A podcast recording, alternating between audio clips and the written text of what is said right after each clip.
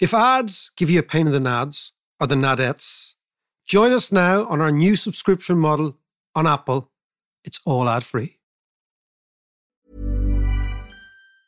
Quality sleep is essential. That's why the Sleep Number Smart Bed is designed for your ever evolving sleep needs. Need a bed that's firmer or softer on either side? Helps you sleep at a comfortable temperature? Sleep Number Smart Beds let you individualize your comfort so you sleep better together. JD Power ranks Sleep Number number 1 in customer satisfaction with mattresses purchased in-store. And now, save 50% on the Sleep Number limited edition Smart Bed for a limited time. For JD Power 2023 award information, visit jdpower.com/awards. Only at a Sleep Number store or sleepnumber.com. Hey, it's Ryan Reynolds, and I'm here with Keith, co-star of my upcoming film If, only in theaters May 17th. Do you want to tell people the big news? All right, I'll do it. Sign up now and you'll get unlimited for $15 a month in six months of Paramount Plus Essential Plan on us. Mintmobile.com slash switch. Upfront payment of $45 equivalent to $15 per month. Unlimited over 40 gigabytes per month. Face lower speeds. Videos at 480p. Active Mint customers by 531.24 get six months of Paramount Plus Essential Plan. Auto renews after six months. Offer ends May 31st, 2024. Separate Paramount Plus registration required. Terms and conditions apply if rated PG. Understand the economy, you have to understand human nature. This podcast is powered by ACAST. How are you? It is podcast time. It's the podcast that makes economics comprehensible, So I believe. logical, easy to understand, applicable to all things. How are you, my man? I'm great. I'm I'm brilliant. Well, you you of Davos man and all the oh, rest. Oh, yeah. Tell us because. I I wanted to ask you this. I we mean to ask you this. Like Davos is on last week. yeah. What's it really like? It's just it looks like everything you see on TV and all that kind of stuff. It's all the big knobs just knobbing, just knobbing around the place. Yeah. He knobs, she knobs, they knob, the whole thing. Nommez-vous? Uh, no, it is. Um, okay, so my relationship. and how come? By the way, and how come you missed it How come this I missed year? it? You should have been I there. should have been there. So about about 15 years ago, a letter came through our door, kind of with a big Swiss stamp on it. And I thought, oh, this is unusual. Don't know many people in Switzerland.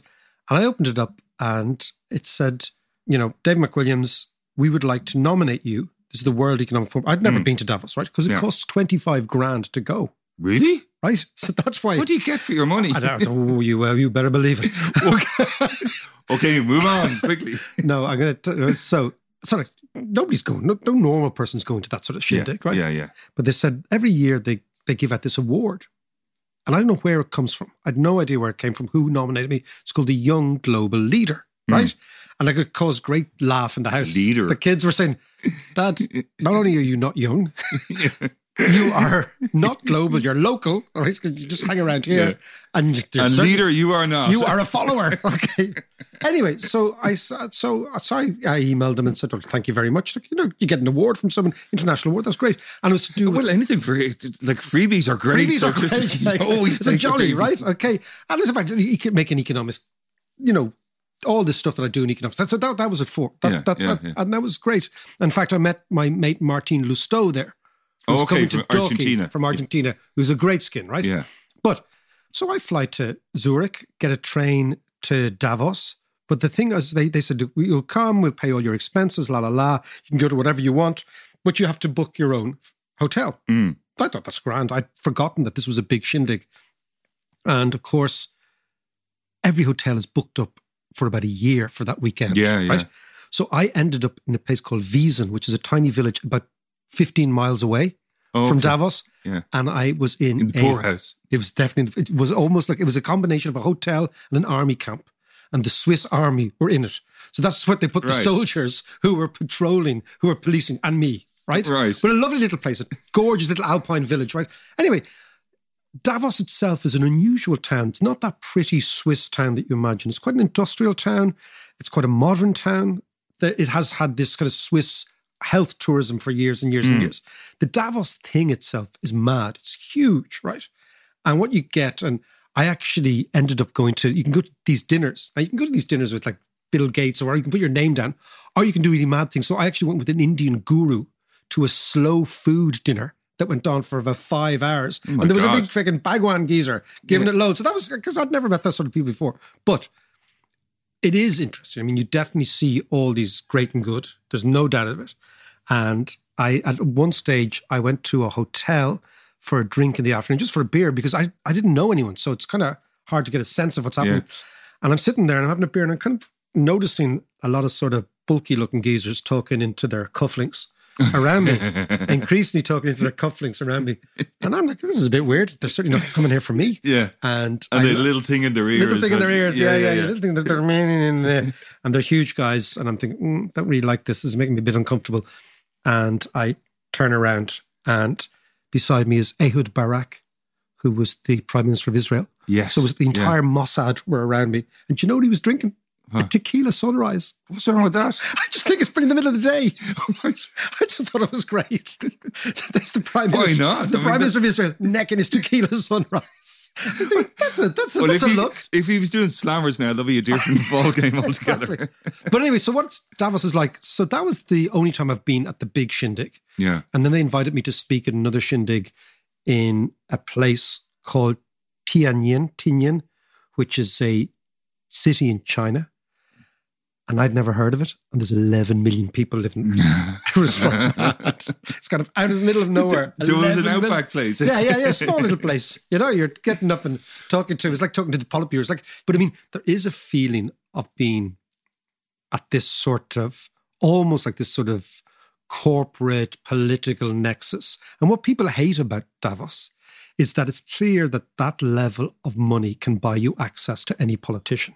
And Yeah. that's what really people. You take something like, for example, the Red campaign. No, the Bono's campaign, right? Yes, At yeah. Davos, they've raised over almost half a trillion dollars Get out of here. Really? for charity. Wow. You forget that Nelson Mandela and de Klerk first met at Davos. So it used to be something quite interesting. You- Wow. You, forget that, for example, it was a place where the Russians and the Americans used to talk in the 70s. So it was something that Kind of unofficially. kind of unofficially. Yeah, so yeah. it's morphed into something that I think people rightly think, hold on a second, who can afford 25 grand? Nobody, Mm. right? Unless you're unbelievably wealthy. Yeah. And then does 25 grand and the rest buy you access to politicians? Yeah. And then if it buys you access, it buys you influence. And if it buys you influence, it feeds into this idea of the, the global lizard elite Yeah. and all that sort Yeah, of stuff, yeah. which is kind of, I think it's fair enough, but I'm not too sure it actually is the complete picture, right? And I think the complete picture is more to do with the fact that obviously a huge amount of business deals are done there. So it is for that. Yeah. But I think it's past sell by date. Well, it's interesting because I, I was watching something on Davos during the week, a kind of a review of it. And there was two big things they were talking about. The first was, do you prefer Davos in the winter or in the spring? Wow, that's these are first world problems, aren't they? This is the This first, was a big this is a big question. I can tell you what Davos is like in the winter because I went in the winter. Yeah. right? freezing cold. Yeah. right. And of course, you know the cold is all about footwear, and I quite chuffed to get my little award. And I forgot that I was brogues. I was trying, to forgot to be runners. I forgot I was going to the bloody Alps. So I was freezing all the time. So, so do you prefer Davos in the spring and the summertime? Yeah. But the other thing they were talking about, and this is probably what we should get on to, is they were talking about Ukraine. And Zelensky addressed them. Yes. And this is the so this is the interesting thing, right? So Zelensky, and let's talk about Ukraine, let's talk about Russia. And we're Yeah. going to talk to Bill Browder, who's written a really fantastic book that I've just read called Red Notice. We'll talk about that in a second. We're going to talk to Bill. He's in London. We're going to talk to him in a couple of minutes. Interestingly, at Davos, right? Zelensky talks to them. Yeah. And Zelensky is on a campaign. He's talking to everybody. And what he was saying at Davos is look, you're the richest people in the world, right? You control all the banks, you control all the big corporations, it's all the big politicians. I'd love to be there, but frankly, I can't, right? Yeah. What I want you to do is I want you to ensure Ukraine that some of the assets of the Russian oligarchs that you have frozen are going to be used for a Marshall Plan to rebuild Ukraine. And in so doing, he's throwing the cat amongst the pigeons, right? Because morally, that's the right thing to do. Sure. But you can see that all these very rich people, are recoiling. well, this is the interesting thing. And I kind Yeah. of noticed that when I was there. I'll tell you a story about uh, Rupert Murdoch when I was there, right? Right. So this is this is this is what I saw at Davos, right? I was going to the Google party, right? And at the Google party, right, which was really bizarre, and this was 2006, 2007. Yeah. So Google wasn't the huge thing it was now, Yeah. right? And the two guys who set up Google are a guy called Sergey Brin and a guy called Larry Page. Yeah. And at their party that I eventually got into, what was really weird was Sergey Brin, who's the you know the founder of Google, Yeah. was actually serving drinks to everyone. He was the guy with the, he was like a lounge boy. Oh, coming right, around. okay. And he was kind of a nerdy American guy who was actually he's a Russian guy. Sergey Brin's Russian. Yeah. To bring us back to but getting into that party, right? Everything is the security everyone. The Swiss are really good at security and the cops, everyone, soldiers. And the soldiers are all conscripts, right? And if you've ever worked for the Swiss, and I have worked with the Swiss, they love an order. They love taking orders. They're very, very Right. very, very order specific people, right? Mhm. And I'm at this queue in the cold in my runners, freezing. It's about minus 40 outside, and I'm saying, Jesus, get me in for a drink for shit. What a twat. I know. Thank you for that vote of confidence, John. And I look, I clock this elderly man shuffles up Yeah. and barges into the front of the queue. So everyone's thinking, who's your man? It's Yeah. Rupert Murdoch, right? Right. Right. and he doesn't have a badge. And the Swiss soldier, Yeah, who's about 19, Your name's not down. You're not says, getting in. Yeah, yeah, yeah. Sorry, son, I don't know you. It's like, ladies, come on in. It was like a bouncer Yeah. at midnight at the Olympia, right? Yeah. Okay. With the red velvet rope. Red, the red velvet rope. And what was lovely about it was that Murdoch had never been said no to. Like he Murdoch had never been denied access anywhere. Yeah. And the Swiss guy had never broken the rules. Right. So it was like a dialogue of the deaf, right? Murdoch's like, Do you know who I am? The Swiss guy says, No, I don't give a shit who you are. You're not in the list. So we all slipped past him. it was great. See you later, Ruby. I'm sure he got in eventually. It was my one moment of na na na na na runners and all. You might have your little furry boots, but you've no name tag, so you're not getting. But so that's the whole Davos thing. It's it's it's weird. But to come back to Zelensky, Zelensky says we would like a Marshall aid plan, but it's very very clear that very rich people don't like this notion of somebody appropriating assets without any structures behind it. Yeah. Okay. So what they're trying to do, and this is where I think people would say at Davos, look, hold on a second, how come you, the 1% of the 1%, get to set the agenda? Whereas we, the democratic people of the world, have no access, like Rupert Murdoch, to the mm. top table, right? Even though Rupert has all the access. And what needs to happen, or what will have to happen for this Marshall aid plan, is that the United Nations, some organization, is going to have to come up with a new treaty which says aggressors in future, explicit aggressors, will pay reparations to the people that you have bullied and attacked. And that will be orchestrated through a fund or some UN. Only if they idea. lose. Only if they lose, exactly, exactly. And then the question is, how do you get money from the Russians? Now, a lot of it's been frozen outside. Mm. But what is interesting is Zelensky's trying to set the pace, and rightly so.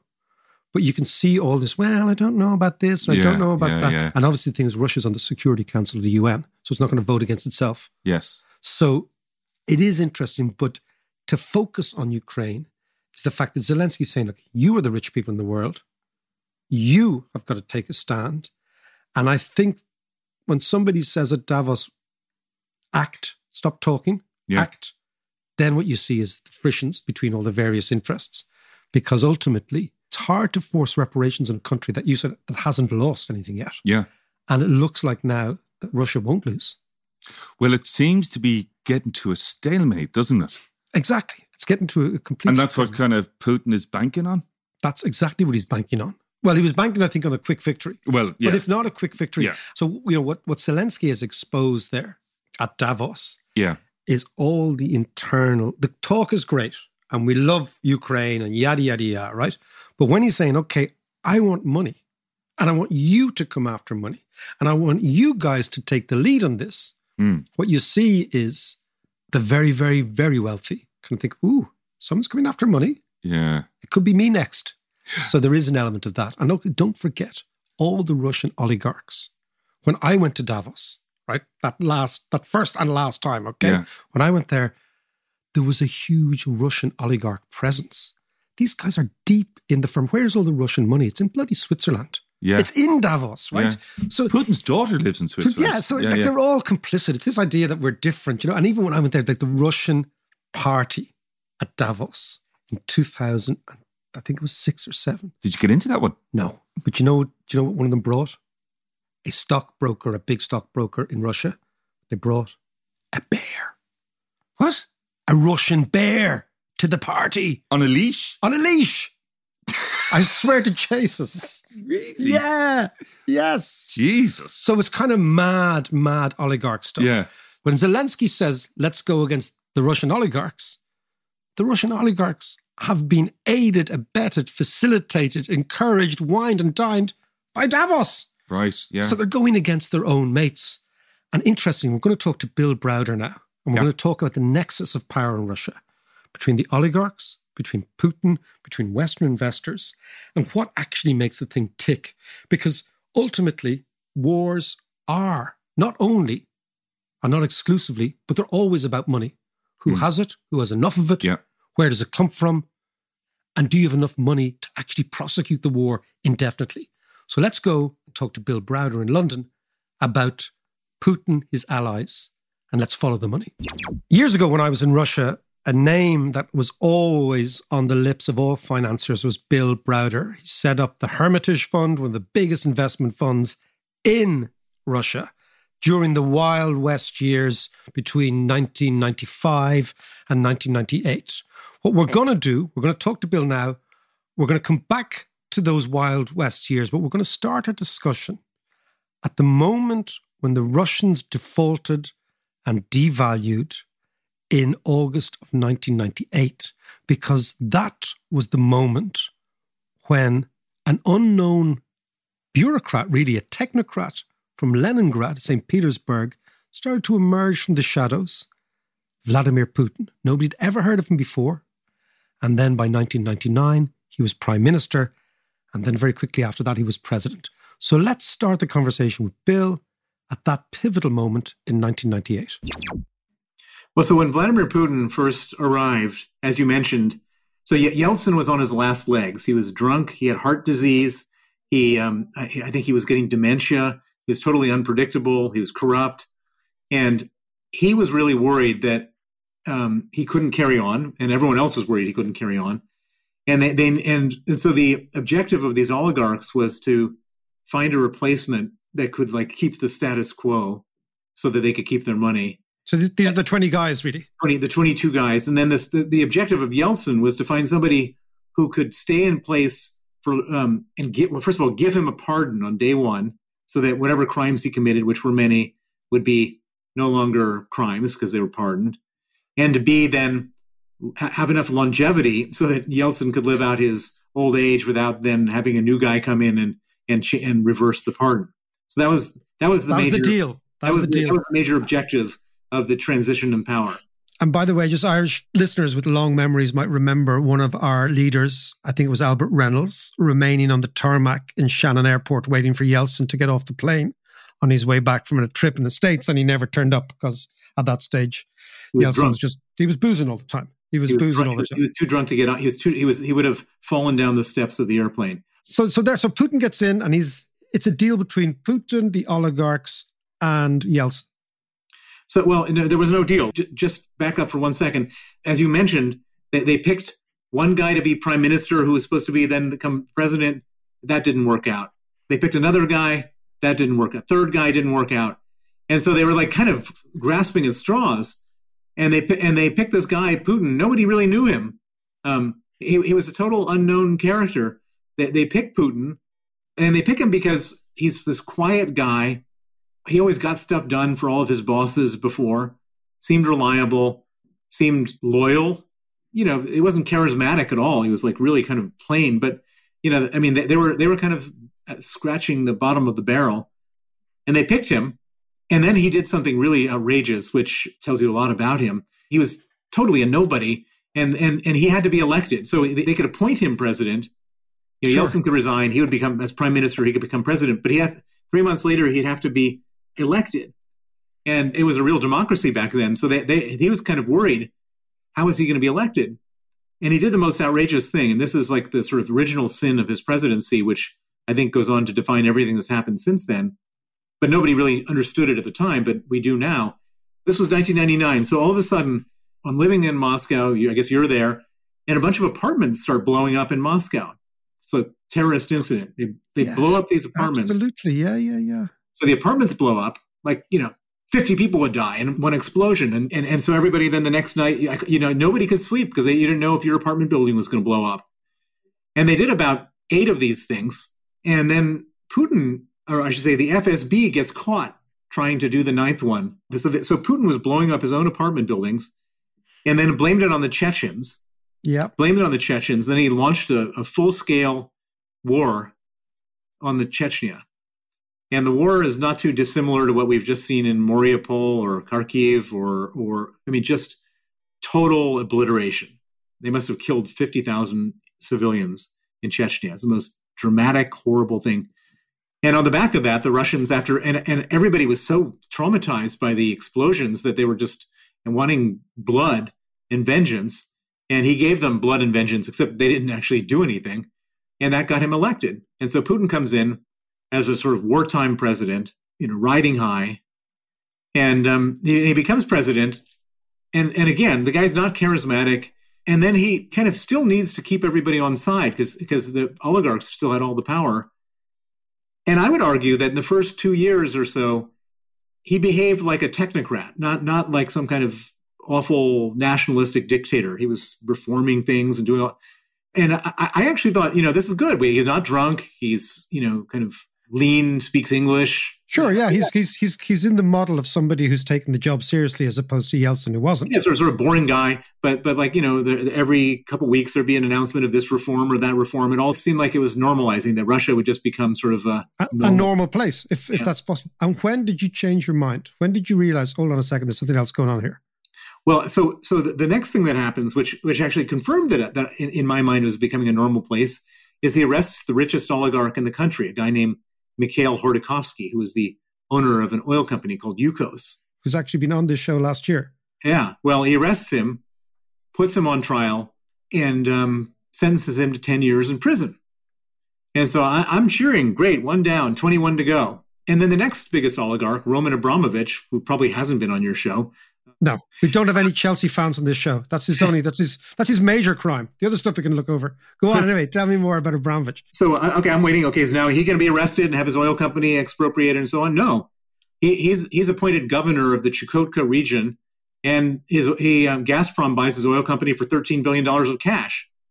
So I'm thinking to myself, wait a second, what's going on here? This is not the getting rid of the oligarchs, bringing normalcy back to Russia. This is something. This looks pretty crooked to me. Why, why one treated one way and one being treated a different way. And then, of course, I was expelled from the country in in uh, 2005, declared a threat to national security. Uh, after that, my offices were raided by the police. They seized all of our corporate documents, and then they used the corporate documents to um, orchestrate a complex fraud in which $230 million of taxes that I paid to the Russian government gets refunded overnight on Christmas Eve 2007 uh, my lawyer, Sergei Magnitsky, uncovers the crime, exposes it, and he's subsequently arrested, tortured for 358 days, and murdered in Russian police custody on November 16th, 2009. And that pretty much changed my life forever. I became a full time justice activist. I gave up my life, like you. I'm no longer a, fund manager. I, I gave up my life and I became a full time, basically taking all of my energies and going after the people who killed Sergei. And, and that's what I've been doing for 12 years. And and I've gotten some people pretty pretty good. We we created something called the Magnitsky Act, named after Sergei. No, absolutely, yep. And the Magnitsky Act freezes assets and bans visas of human rights violators in Russia and, and kleptocrats. And that's been applied to Sergei's killers, and it's also applied to all sorts of other people in Russia, and is the template for what's being used today by all governments around the world to uh, sanction all these oligarchs. And so it's kind of a remarkable, you know, one crime against one person that ends up in one my lawyer Sergei Magnitsky's death has led to the policy that's now being used around the world to punish Putin and his oligarchs. Well, uh, just before we talk about Putin, the, the account of Sergei's arrest, his constant torture, uh, and appalling degradation. I mean, it's it's in the book. It's I'm not I'm not going to go into it so much in the in, in the podcast, but it's it's it's chilling the extraordinary lengths to which they went to silence this amazingly brave person. I'm not too sure anybody I know, or certainly myself, would have held out under that sort of torture. But what it gives you a sense is what happens to people in Russia who go against the regime. Yeah, basically, there is no way in Russia that you can expose this type of corruption and not pay a very dear price. That's the bottom line. So the, the Putin oligarchs, okay, so you have people like Khodorkovsky are arrested and they are put in prison. But you also have people like Abramovich who toe the line, play the game with Putin. Has it been the sense that in the book you talk about a deal that Putin did with the oligarchs, which basically said, I want cash. If you give me some of your business, I'll let you do what you want. Yeah. So basically, what happened was when everybody saw Khodorkovsky sitting in the cage in the courtroom, and he's far smarter, better than them, and they see him get convicted, they all rush to Putin and said, Vladimir, what do we have to do so we don't sit in a cage? And he said, simple 50%. And not to the Russian government or anything like that. He wanted the cash himself and the ownership. This was like the biggest extortion that's ever happened in the history of the world. And from the, from this moment on, Putin became the richest man in Russia, the richest man in the world, and it's completely changed everything.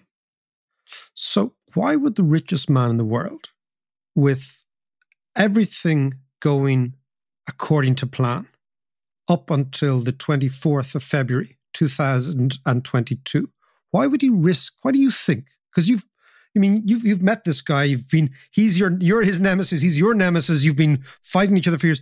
Why would you think he would risk everything? Well, it's exactly because he stole this all this money. So he stole the money from the oligarchs. He's stolen the money from the Russian people. There's just no money left for regular people, and so you just can't take everything away from everybody for so long and expect people to just take it. And what for 22 years he's been doing this, and, and he was worried, and not unjustifiably, that there the people, Russian people, were going to come after him someday in a really nasty way. You know, he has nightmares about Ceausescu hanging from the lamppost and and Gaddafi, you know, getting killed in a sewer pipe. That's how he would think. The, that's what he was afraid of. And Vladimir Putin is a, is is you know a, a sort of absolute psychopath in, in terms of his own psychology. He's a guy who has no empathy for anybody else, but he's desperately afraid of for his own survival. Totally self-centered, scared for his own survival. And so he thought that the Russian people were going to come after him one day, and he thought the best way of avoiding this was to give them a different enemy. And so he creates a foreign enemy. And this is not, I mean, this, this is not rocket science. What I'm no, telling you. it's a playbook. It's a playbook of lots of dictators when they're in it, when when when when they think that one trick has come to an end. Exactly. And so he started a war. And by the way, it's not even the first time he started a war. In 2008, he started a war with Georgia, and his approval ratings went through the roof. 2014, he took illegally took Crimea and went into eastern Ukraine. Approval ratings went through the roof. And so he started this war, and guess what? His approval ratings went through the roof. And also gave him all sorts of latitude to like declare effectively martial law and and like get rid of all you know social media and independent newspapers and arrest anybody who who he doesn't like and and so on and so forth. And and so, you know, he, he started this war because of the corruption. He started because of that money. And I think he didn't anticipate that we would be so robust in our sanctions. We we never have been in the past. We've always just gave him a pass every time he did something terrible, thinking that somehow that was, you know, we didn't want to provoke him or, you know, people didn't want to upset the flow of Russian money or whatever. Sure. I mean, what do you think that for somebody, Bill, you've been, you know, 20, 25 years you understand what's going on in Russia. You know these people. And obviously, around Putin are a whole load of people who've been profoundly enriched by the process, who've taken lots and lots of goodies. Where do you think this ends? What's the end game? Well, that's the whole thing. There is no end game. The end game for Putin is just staying in power. How does he stay in power? He, he needs to constantly be at war. And so, all these people that, are, that think that, that somehow if you give Putin Eastern Ukraine or you give him some NATO commitment, that he's going to stop. I don't believe that's true for a second. I think that he's just going to carry on and carry on and carry on because for him, you know, yes, there, has been a, a, military downside. He's lost 20,000 troops. Yes, there's been a huge economic downside. All the money is frozen. But there's been a huge upside, which is that he now no longer has to worry about getting overthrown, which is his biggest concern. And um, he's not going to give that up, I don't think. I think he's going to carry on doing this. And um, I think the best comparable is the Iran Iraq war, which went on for 10 years and, and a million soldiers died in, in, from both sides. That's the more likely scenario here, not not some you know, everyone is saying this is this is you know this has to end soon. There's going to be a, you know they'll have a peace treaty. I, I don't think so. I, I think this goes on and on and on. And I, I know for sure that Putin can't back down. And I'm watching the Ukrainians, and I, don't think that they will back down either, and, and nor should they. And so this is going to go on, and, and it's going to fester and cause problems. And most horrifying for me is I, I think that people will eventually forget about it. I think in the West we will eventually, you know, I mean, I was just in, at the World Economic Forum in Davos uh, all this week. And everyone's talking about Ukraine right now. There, I don't think a single person mentioned Syria in the whole week. You yeah, know, and it's uh, Syria was the five people forget five million Syrians and and five hundred thousand Syrians refugees, five hundred thousand dead Syrians, five hundred thousand yeah. dead, killed by the regime, and uh, and with Russian help, with, with Russia's help, and, and Assad is still in power. In fact, Syria just rejoined Interpol. I mean, you know, that's I think that's Putin's game plan is just to to wait out, wait us all out, and time is on his side, not on ours. Yeah, and I, I, was even noticing this week you've people like Kissinger saying, and I mean Kissinger's been around a long, long time. He believes in the great game, the moving chess pieces around, and he says, okay, it's time now to do a deal. I see the Italians are kind of moving in that way as well. Clearly, the Hungarians are moving in that way as well, and it seems that you're absolutely right. The, the, Ukrainians are going to say, well, hold on a second. We're not going to, we've, we've been attacked and, and, and we've been killed by you guys. So it does have a kind of a meat grinder. I, I don't like to use that expression, sense of it, that yeah. it goes on and on and on. And in this case, Putin survives. Yeah. Well, I mean, as long as he physically survives because of, you know, without dying of disease or whatever, I think that he ends up, he's a cynical bastard, that guy. And by the way, he, the other weapon that he has is um, he is weaponizing consumer prices for us fuel heating gas everything and and particularly this hunger thing if if if he's successful starving everybody around the world and particularly in the third world all those people are going to be coming en masse you know, we think we got immigration you know there'll be waves of, of refugees and economic migrants and you know what's that going to do to us it's going to create all sorts of weird politics in all countries around the world where people could change. We end, up with new leaders. Maybe Donald Trump gets elected in 2024 in the United States, and and, and all of a sudden he says, "Wait a second. In which case, Putin's away. Yeah. Well, Putin all of a sudden, maybe Donald Trump says, "You know, I don't like this NATO thing anymore. I don't. I don't like uh, the European alliance or whatever it happens to be." Yeah, exactly. And all of a sudden, everything fractures, and Putin's back in the game, and and he's sitting there licking his chops. So, Bill, just before you go, then, I mean, are you saying that you, you know, the cynical way in which he operates, the cynical way in which geopolitics operates, the fact that people forget, the fact that people move on, the fact that people get on to the next crisis, the fact that there could be a global food crisis. Do you think that in the Kremlin now, if that's where he is, Vladimir Putin's thinking, yeah, the first three months didn't go according to plan, but I still have a few cards up my sleeve? Oh my God, he's got unlimited cards up his sleeve. He gets a billion dollars every day to buy new cards from sale of oil and gas. He's, he can carry on and on and on. He'll, he'll wear us down because he doesn't care about his own people. We have every politician on our side has got to worry about the opposition, has got to worry about the press, has to worry about the courts, has to worry about every the people, everything.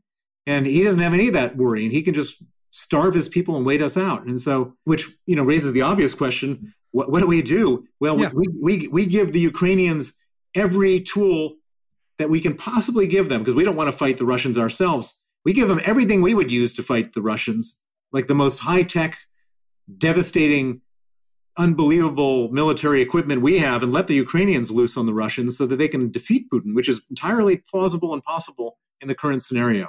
And let them take care of him. Because if he loses, if the Russians lose this war, if they if they're beaten back from the borders of Ukraine, the, the Russian people will take care of Putin in a heartbeat. They don't like losers. Bill Browder, we'll leave it there. Thank you very, very much. Again, the book is called Red Notice The True Story of Corruption, Murder, One Man's Fight for Justice. If you read this, it's a story of a number of individuals, an extraordinary, nasty system. But there is hope at the end, which is the fact that in many cases, or in a lot of cases, you got the Magnitsky Protocol done, and lots and lots of countries are signing up to it. And, and in fact, Ireland is next on on on deck. Where I'm, I'm working with uh, Brendan Howlin and the Parliament to get a Magnitsky Act in Ireland, and it's coming along very nicely. I- Great I- stuff. Well, listen, we'll follow that. Cheers, Bill. Thank you very much. Thank you.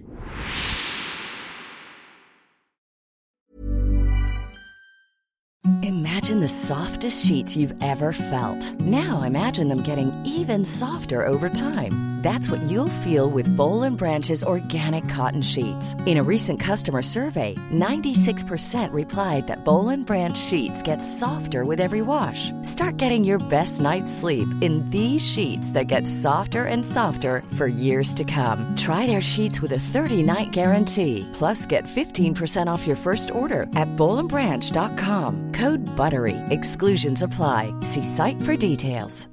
Hey, I'm Ryan Reynolds. Recently, I asked Mint Mobile's legal team if big wireless companies are allowed to raise prices due to inflation. They said yes. And then when I asked if raising prices technically violates those onerous two year contracts, they said, What the f are you talking about, you insane Hollywood ass? F- So to recap, we're cutting the price of Mint Unlimited from $30 a month to just $15 a month. Give it a try at mintmobile.com slash switch. $45 upfront for three months plus taxes and fees. Promo rate for new customers for limited time. Unlimited more than 40 gigabytes per month. Slows. Full terms at mintmobile.com. Here's a cool fact a crocodile can't stick out its tongue. Another cool fact you can get short term health insurance for a month or just under a year in some states. United Healthcare short term insurance plans are designed for people who are between jobs, coming off their parents' plan, or turning a side hustle into a full time gig. Underwritten by Golden Rule Insurance Company, they offer flexible, budget friendly coverage with access to a nationwide network of doctors and hospitals. Get more cool facts about United Healthcare short term plans at uh1.com. Do you know, Mark? I thought that was absolutely fascinating stuff. But there is an element, I'm a little bit skeptical. We're hearing loads of stuff coming out of Russia. And I'm never quite sure what to believe. For instance, you know, some of the stuff I've been reading recently is that Putin is ill, or there's a group that are fermenting a coup there at the moment. Yeah. I don't know how much that is true. And I know, like, what Browder was saying there was fascinating, particularly when he's talking about he, he's still getting a, a, a billion a day into his pocket to finance this invasion and keep yeah. it going. So I think you're right to be skeptical. I I've always thought like, you know, spending time over there, spending time with Russians, talking to Russians, you know, and also reading Russian literature and Russian history and all that, there is a massive tension at the heart of Russia, at the soul of Russia. yeah, Like if you read, for example, Solzhenitsyn or some of the great Russian writers, okay, even the modern writers, but even if you go all the way back to Chekhov and Pushkin and all that, there is this idea of who are we? Are we the Russian people, like Mother Russia? They talk about Mother Russia. They talk about the essential idea that they are the epicenter of Slavic culture. Yeah. And they're a Eurasian race, not a Euro- European race, a Yeah. Eurasian race that are Slavic first, right? And that's the that's one side of Russia. Okay. Other side of Russia is the modernist Russia that we're Europeans, right? That we are basically Eastern Europeans. yeah, So if you look at Russian history, you look at Peter the Great, for example, was the great modernist. He's the guy who actually came back from Amsterdam. We talked about this, Yeah. and forced all the Russian nobles to cut off their beards. That was his first thing because he said hipsters wouldn't like it. He was an anti-hipster leader, right? he basically said, "Cut off your beards. Stop wearing these fucking Cossacks, right? yeah, These sort of these sort of antiquated Russian wings." And he's saying, "Let's modernize. So we don't want beards. We want you to dress like French noblemen or Dutch workers. We want you to speak French in the court, not Russian. Oh, right. we want okay. you to change and we want to reorientate Russia to the West, Yeah, right? And then, of course, Catherine the Great said exactly the same thing. We reorientate Russia to the West. She even imported German, the Volga Germans, she imported German workers and farmers to try and westernize Russia. Yeah. So that's so this tension between Slavic Russia and Western Russia has always been going on. There was a movement in Russia when I was there in the early 90s called Bog Snem, which means God is with us in Russia, right? Okay. And they had these powerful, these huge, huge big flags everywhere. And they were a Russian Orthodox movement of nationalists. And I sat and I spoke to them at length for over What- many, what, many what- weeks. What was their thing? What were they? Their thing was at the end of communism, what we should do is not go and be bloody Western. right. So McDonald's isn't the be all and end all. They were saying, okay, right? yeah, we yeah. have a deep Russian culture and it's based largely on the Russian Orthodox Church, the nexus between the Kremlin and the church. Okay. Monarchist, hmm. czarist, all right. And I would say, and they'd say things like the Crusaders, like you Western Crusaders. And I say, what? And we forget that the Crusaders sacked Byzantium. Yeah. Byzantium was the home of Eastern Orthodox Christianity.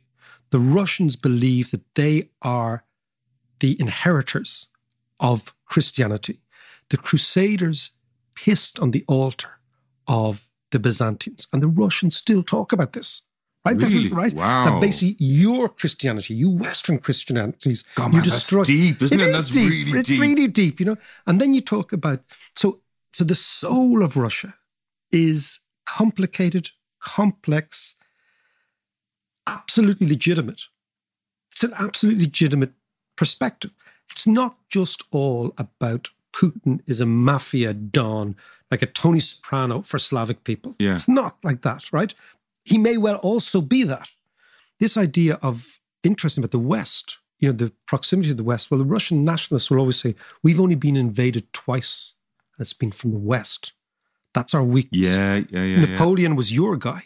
Hitler was your guy. Yeah. It's interesting. So when you think about this, and they also believe, wrongly, I think, in my mind, that their wars have always been wars of defense against the occupier, against the invader. Yeah. Clearly. It's clearly what the, that was Putin's line as well. and it's all the stuff when he talks about, you know, the Nazism and whatever.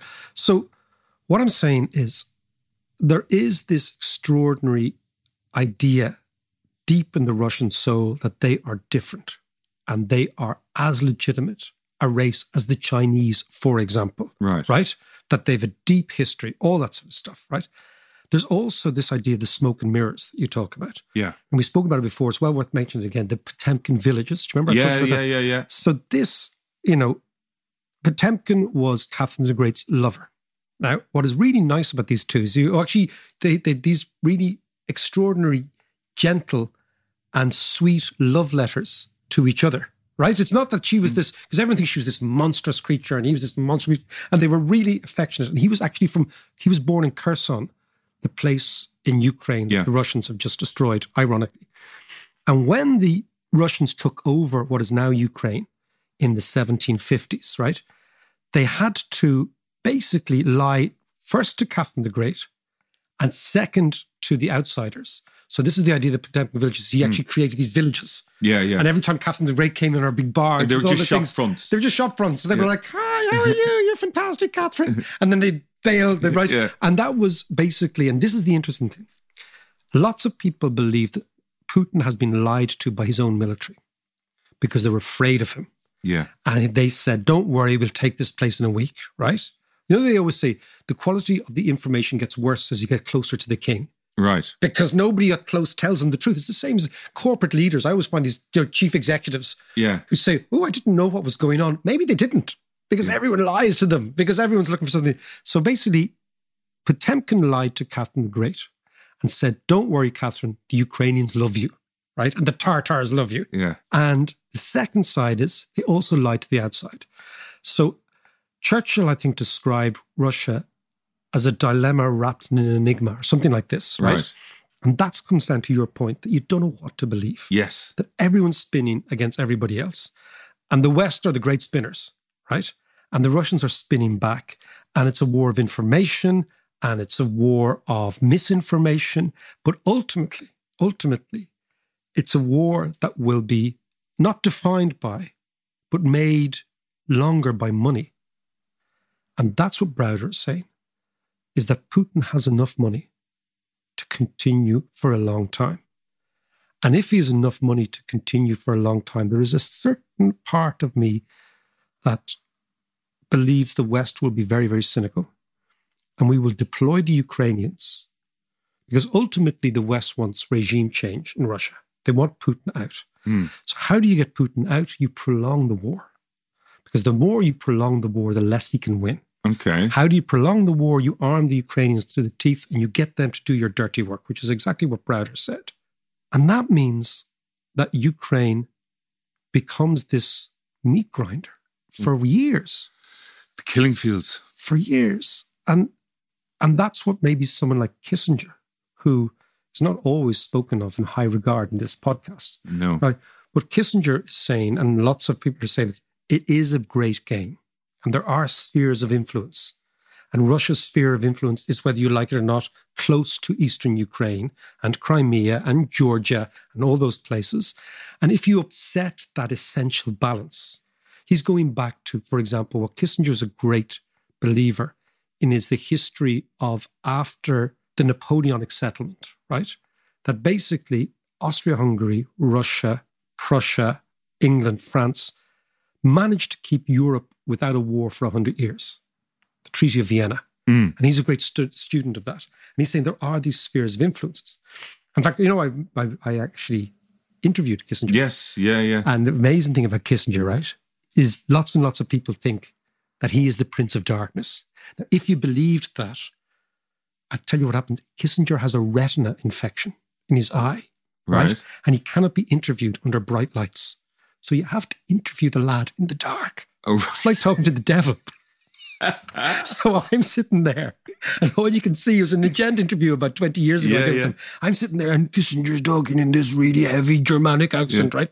But he's like a tortoise shell, a silhouette of a tortoise shell. He's this big, big head in him. So if you think this man is the Prince of Darkness, I can tell you when you meet him in the half darkness, he puts the shits up you completely. But his point is interesting. He's saying a deal will have to be done there, which will give the Russians something to allow them to back down. That's what he's saying. And that's, I think, what the Italians are saying. I think maybe Macron is saying this. Who's going to do this deal? And though? Zelensky is saying, no way, we've just been abused. And that's where the West may actually atrophy and may split. And that could all come in the next couple of weeks. While I have you there, Dalkey Book Festival, What's Not to Love? One village, four days, 75 events, 100 speakers from all over the world, arts, science, culture, politics, economics, the whole lot. Check it all out at dalkeybookfestival.org. And you never know, we might all go for a pint.